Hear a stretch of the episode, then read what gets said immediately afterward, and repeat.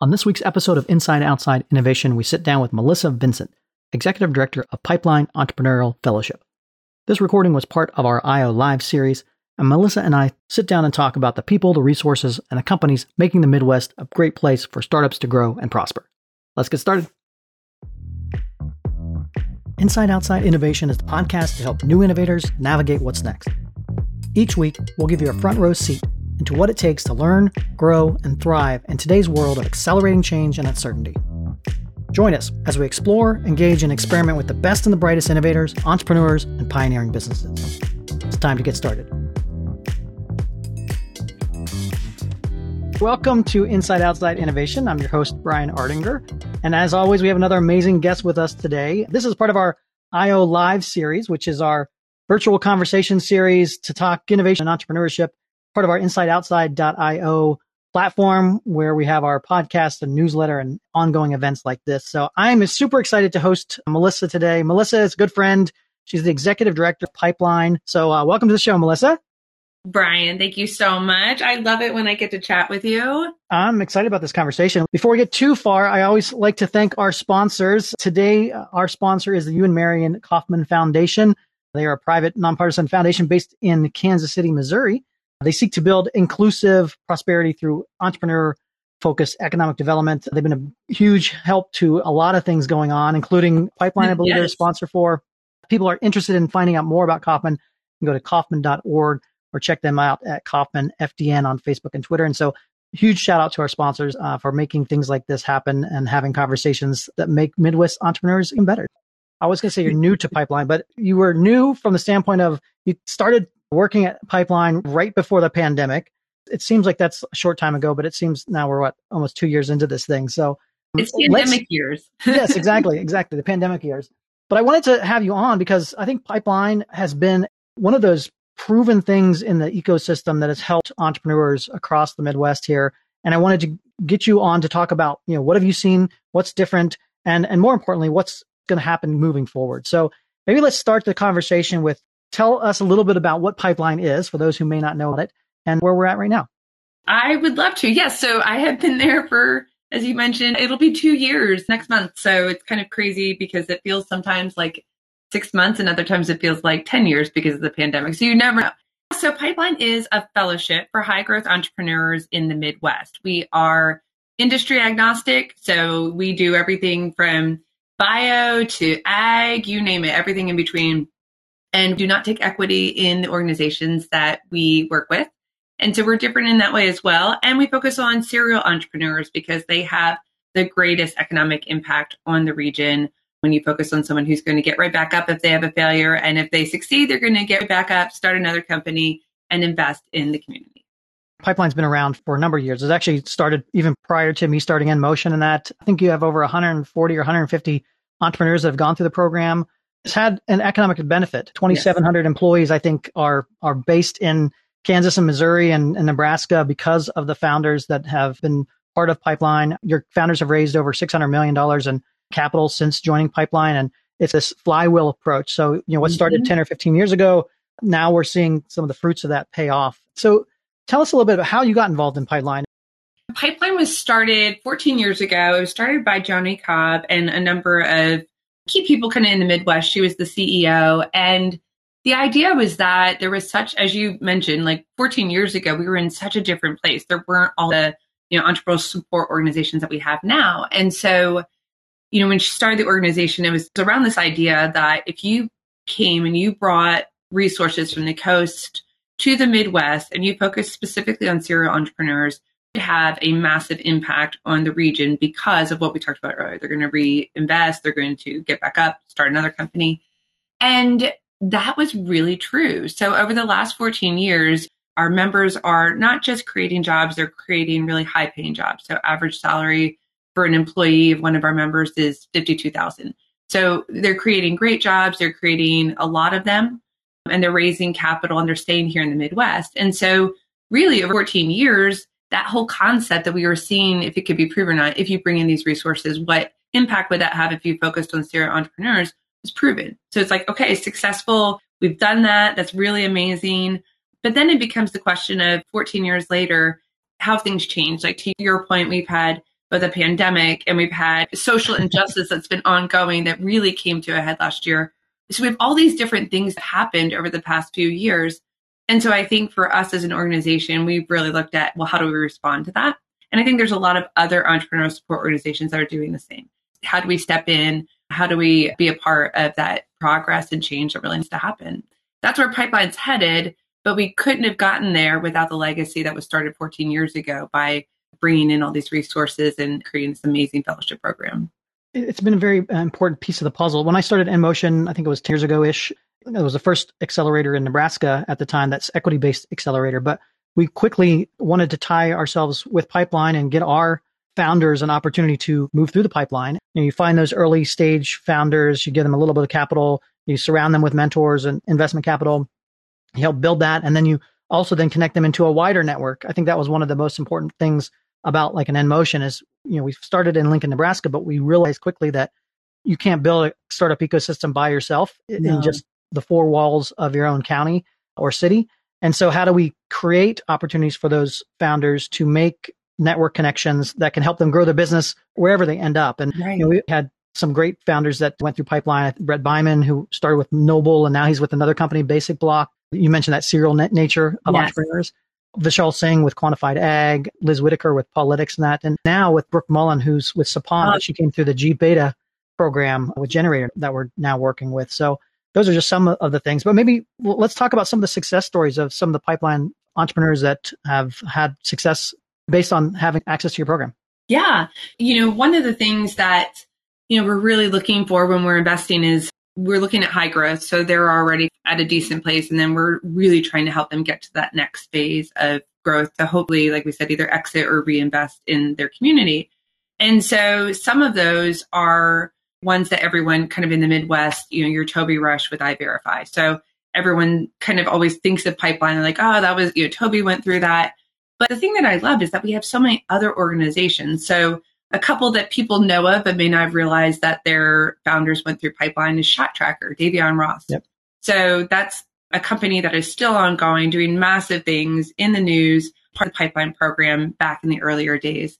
Another one, let's go to Nebraska here. We have Blake Lawrence with Opendorse. Absolutely. Who is, oh my goodness, since the NIL law changes, like, I mean, he already was killing it, but now it's like those have just like set him in a whole other trajectory because he can capitalize on college sports now and college athletes. So there have been these really successful founders. And I think that there's a lot of different pieces that in the ecosystem, like what you're doing and what Pipeline's doing, it takes more than just one organization to be able to provide the support. You really need layers to that. So you need some groups that are a little bit earlier stage, and then you have pipeline, which fits in this very unique role of serial entrepreneurs who are high growth, who are looking to exit and get back. It's a very unique spot that we fill.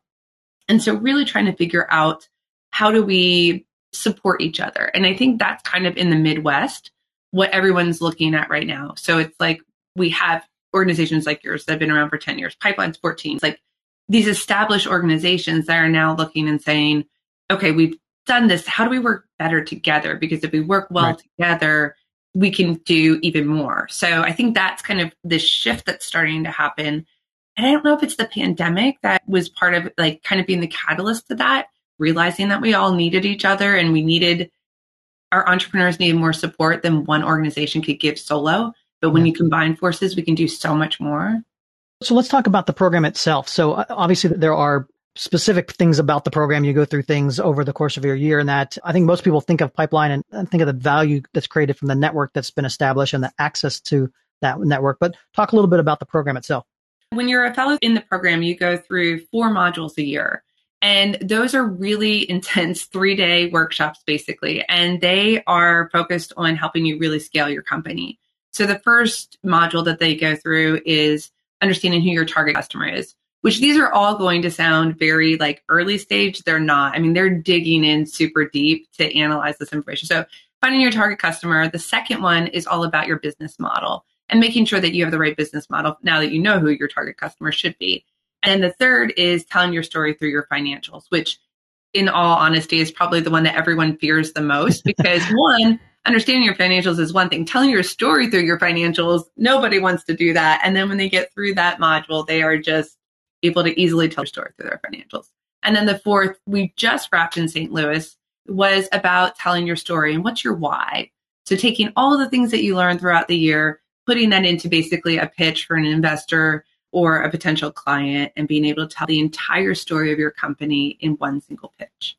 One of the interesting things, because I've been a mentor in Pipeline for a long time and it's seen, and thank you for that. I've seen the evolution of how these companies kind of go through that. And you, know, you mentioned things like just that customer discovery piece, for example, your business model.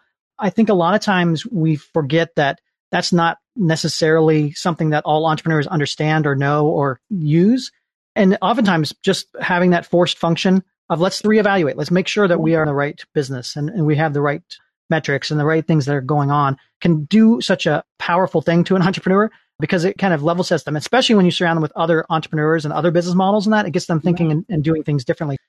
And we certainly saw that in the pandemic where I think as entrepreneurs were hit across the board, just like everyone else, but realizing when you're the one who is out there as an entrepreneur, it comes to you. It's so, it is lonely at the top. It's especially lonely when you're a serial entrepreneur because we do think a little bit differently. It's that whole like, ah, knock me down, I'll get right back up and start something else. And if I succeed, I'm going to put myself through this all over again. But I think that in the pandemic, what we really saw was the value of that network and that connection and really being able to lean on other people who were struggling. But because this isn't a program where you go through and yes, you've gone through that program, but that's it. You become a member and you're part of this pipeline family.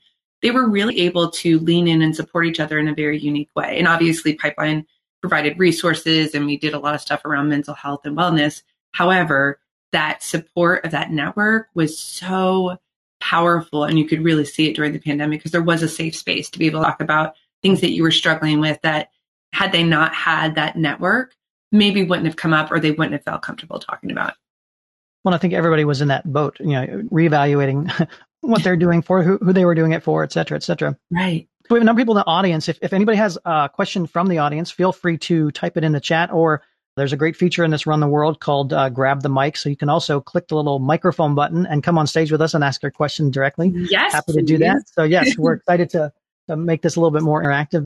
So we talked a little bit about ecosystems. So talk about the different ecosystems that you support. You know, you're in Kansas, you're in Missouri, you're in Nebraska, and obviously the cities are run up. Talk a little bit about the differences in the ecosystems and where you draw your entrepreneurs from. You nailed it. Thank you for you have exactly right. So we are Kansas, Nebraska, and Missouri. Um, and I think everyone always asks the question, like, are you guys going to expand further? And yes, we may at some point. However, right now there is so much like attention and resources that we know we need to provide just on that three state region that it's super important that we stay there. But those are the areas that we look at. We are actually, we just finished, we've just closed our apps for recruiting, had in all honesty, the best turnout we've had in years. I mean, it it's interesting because at some point you don't know during the pandemic are people really starting companies you know for some it might be right. a really difficult time to start a company but we had such a great you know response from that and we're super excited about that but we see a lot of pockets so we have wichita pockets we have lincoln omaha pockets we have st louis pockets and then obviously kansas city on both sides and so we see a lot of people coming from there i think as far as how the different regions the only thing I can really compare it to because I feel like I've become entrenched over the last two years here in our three state region. But when I look at like Oklahoma or some areas that aren't part of that really strong network of ESOs or entrepreneurial support organizations, you know, Oklahoma is further behind than let's say Kansas or Nebraska and certainly St. Louis. I think part of that is because they have not brought in outside organizations to come in and help them establish some of the entrepreneurial groups that you need. You need more than just one group working in a region. And again, when you've been doing it as long as you know we have here and in Nebraska and certainly in Missouri, I think that that's where you're able to. You've been doing it for a while. You realize where you play well, and then you find other people to complement that. And I think when you look at other regions who aren't there yet, they're just trying to figure out who do we even want to bring in they're not to a place yet where they could even say, oh, here's the part that we do really well. Let's find other organizations to supplement that. So I think that the Midwest, when we're talking about Nebraska, and Missouri, and Kansas, is unique and really amazing in its ability to work together regionally to create really strong entrepreneurs. Are you seeing fundamental differences or different expertise in, in the different ecosystems? Like how does St. Louis compare to a Lincoln or? So St. Louis has a lot of bio. Obviously there's BioSTL. So we see a lot of bio coming out of St. Louis and then Nebraska, we see a lot of more animal health resources and obviously healthcare resources as well. And then Kansas City is this conglomeration of bio and and also Nebraska would be sports tech. I would put that in there too, even though ShotTracker's here in Kansas. So you have this interesting mixture. And I think along the whole corridor, you have a lot of animal health because we're in that kind of corridor for animal health. And then we have some amazing entrepreneurs who are rural because that's an area that we really have tried to focus on. And so we have rural entrepreneurs who are doing really unique things, you know, in ag and everything else. So, talk a little bit about the mentors themselves. What type of mentors do you bring in? and How do they work? We love to bring in a mixture of regional mentors like yourself and then national mentors. And we feel like that mix is super important because one, regionally, you want people who actually understand the ecosystem, understand the issues of raising capital that are still here and you know that we need to address and change if we want to really be able to grow the ecosystem. And then we want people from the coast. So we know that a lot of times what we're seeing is that on the coast, we have PE and VC that are looking to invest here in the Midwest. And so we're able to kind of capitalize on that. And because Pipeline takes our entrepreneurs through such a strong vetting process to even get into Pipeline, it's not the easiest thing to get into, but there is a pretty long process to get in. And then you have a years long fellowship. And then they know they're going to get that extra support. We get a lot of interest from the coast about what our entrepreneurs are doing because you're adding those layers of continued support and resource, which should hopefully help their success rates continue to go up. So that's kind of where we are. And the type of people that you bring in, like a Chris Shipley, who's been on the podcast before and, and, and spoken at our events before, people like that who have been in the industry for a long time and can navigate east, west, and, and in between is, yes. is really helpful for. And for even folks. international, I will tell yeah. you, I love Chris Shipley. She is so able to help you take, you can tell your company's pitch. And we just saw this because she leads our fourth module. And you can tell your entire company's story and you're like five minutes and, and she'll be like, so what I think you're saying is, and she'll like completely boil down your company into like a minute and it's like, oh yeah, that. And it's like, oh my gosh, please tell me I wrote that down.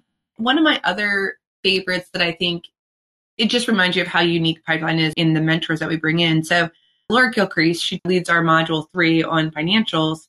If you look her up, she's literally credited with starting the tech scene in Austin. And she's just this ridiculous, amazing leader and you know ecosystem builder. And now she's in alberta running the entire alberta the province of alberta. She's running their entire new innovation arm. And so she's just it doesn't even seem real when you talk to her. I mean she's just she can give you stories of companies that you know she's been on the board for that have sold for you know ridiculous amounts. And she's been through so many different things. So it's that level of just resources and expertise and just people who really care about entrepreneurs who understand the entrepreneurial lifestyle what that's about how hard it is and really care about giving back and supporting our entrepreneurs. I want to shift to covid. And again you started right before a lot of this stuff happened. Talk a little bit about how COVID and, and the remote nature has changed pipeline and, and changed your entrepreneurs? You know, so I would say there were both good and, you know, difficult pieces. So pipeline, for anyone who doesn't know, is very, very much an in-person organization. The modules are in person, they're three days. The professional development was always in person. There are all of these pieces that it's like 100% an in-person organization. And then you have a new leader that starts, and then you have a pandemic that doesn't allow anyone to be in person. And so it was really interesting because the downside was our fellows had one module, the very first one, and then everything else was virtual. And for me, just research thought was okay, how does that impact, you know, who becomes a member, who doesn't, or their engagement with each other? And we started with 13 fellows, we finished with 13 fellows despite the pandemic. And we were very intentional as soon as the pandemic hit to go virtual with resources. So rather than having, you know, a handful of professional development, we went weekly. Everything from, okay, how do I communicate? What is this pandemic? How do I communicate to my customers, my team? I mean, like things that now it, it feels like, oh, that was 10 years ago, but it was just last year. And so we were trying to really figure out, and then PPP loans and all of that. So just started doing virtual resources. So in that way, I think it was positive because it allowed us to really beef up any type of professional development. I mean, it was just weekly, we're coming at you and we're helping you feel connected. And then after that, I would say the downside was not being able to have those in person connections. But we just finished our last module for this year, which we had the first two, which were virtual, the last two modules were in person.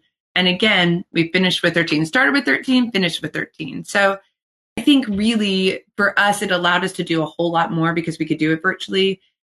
The transition for an organization that is so heavy on live in person events is probably some of the members who have been around for a while were like, whoa, yeah. when are we getting together in person? I heard that a lot. Absolutely. Uh, hey, Bob, I saw you uh, grab the mic and I didn't have a chance to, to click the button. So if you want to grab the mic, Hello. there you go. Welcome, Bob. How are you? Here's some other people from the Midwest. I'm in Cleveland, Ohio. I'm at Case Western Reserve University. I run something called LaunchNet. We used to be a Blackstone Launchpad, which is around the country, and now we're LaunchNet. There's five of us, uh, different universities in the area.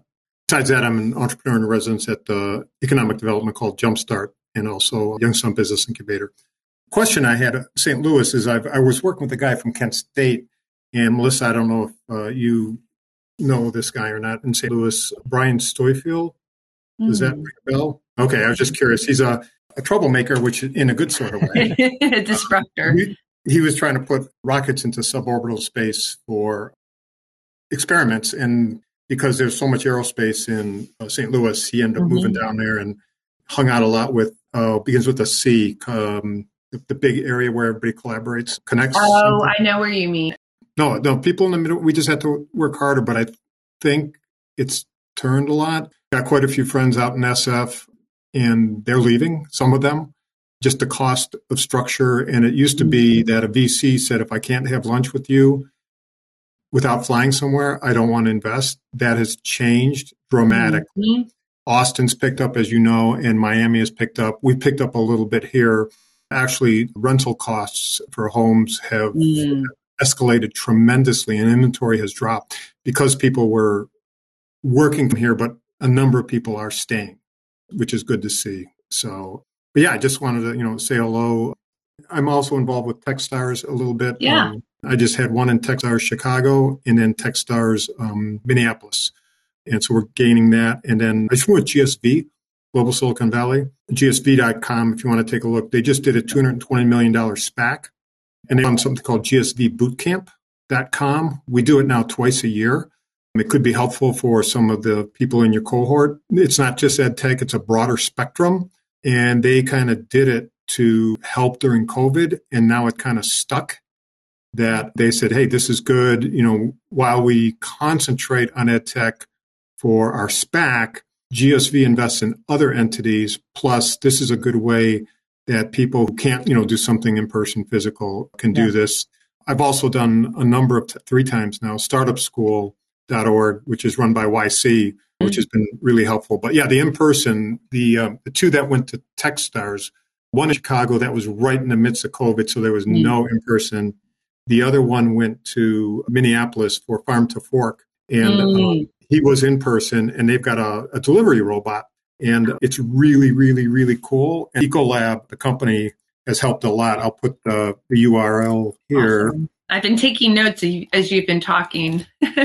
yeah, carbonorigins.com. It's um, a grad, again, getting into aerospace, so a guy who worked on the Mars rover and some other folks, one who dropped out, that basically you can deliver food in these little carts and you can observe or be kind of like not the driver, but kind of the driver in virtual reality.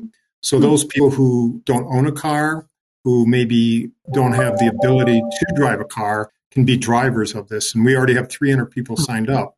Wow. Um, yeah, to, to drive these vehicles in virtual reality. And we're getting some restaurant pickup. Again, Ecolab has been a great partner in Minneapolis it's not the best place to have a little cart delivery because when the snow flies, it's, it's going to be interesting.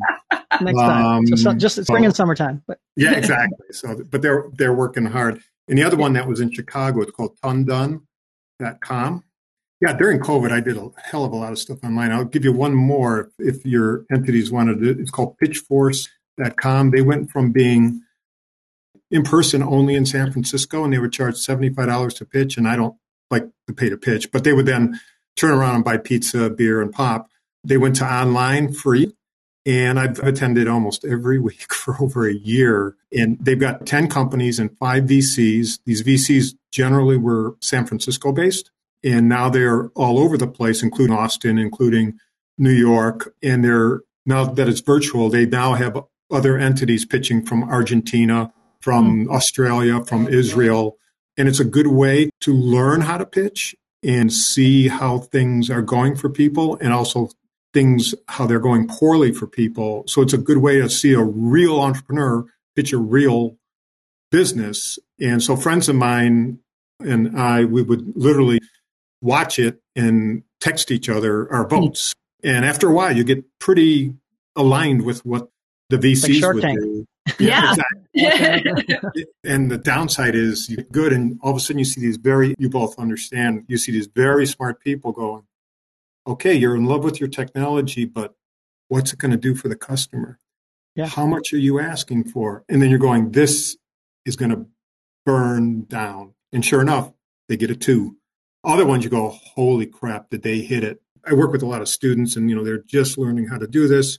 And I, I send them there and they see, you know, the real people putting it all on the line mm. uh, to do it. Max, who runs it, he runs a staffing agency and he also helps startups who don't have the finances to maybe pay someone right now, get somebody to work for equity only.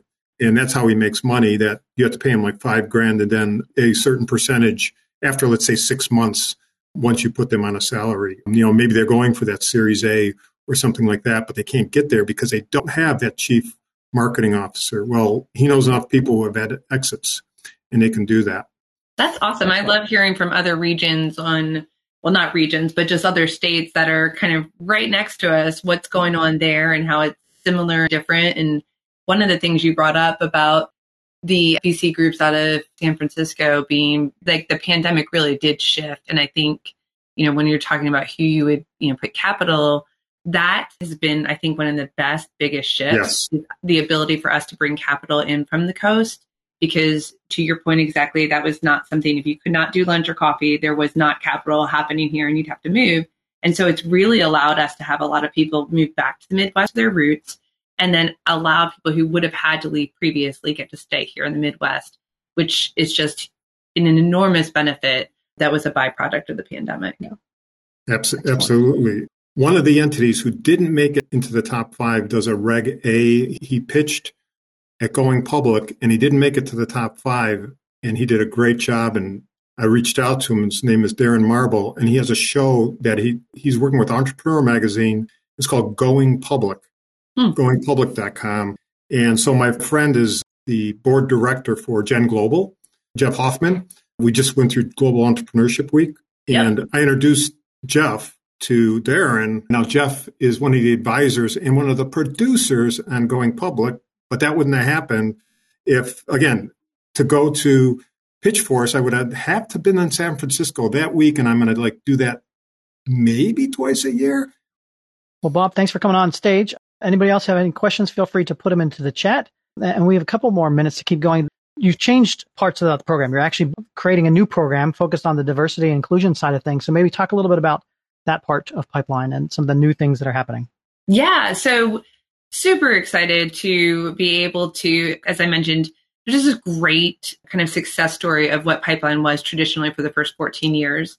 And without that, you know, legacy of success, you can't really add or expand. But because of that legacy of success and because we were able to successfully say, if you bring in, you know, resources from the coast to the Midwest and you focus on these entrepreneurs, they're really going to scale.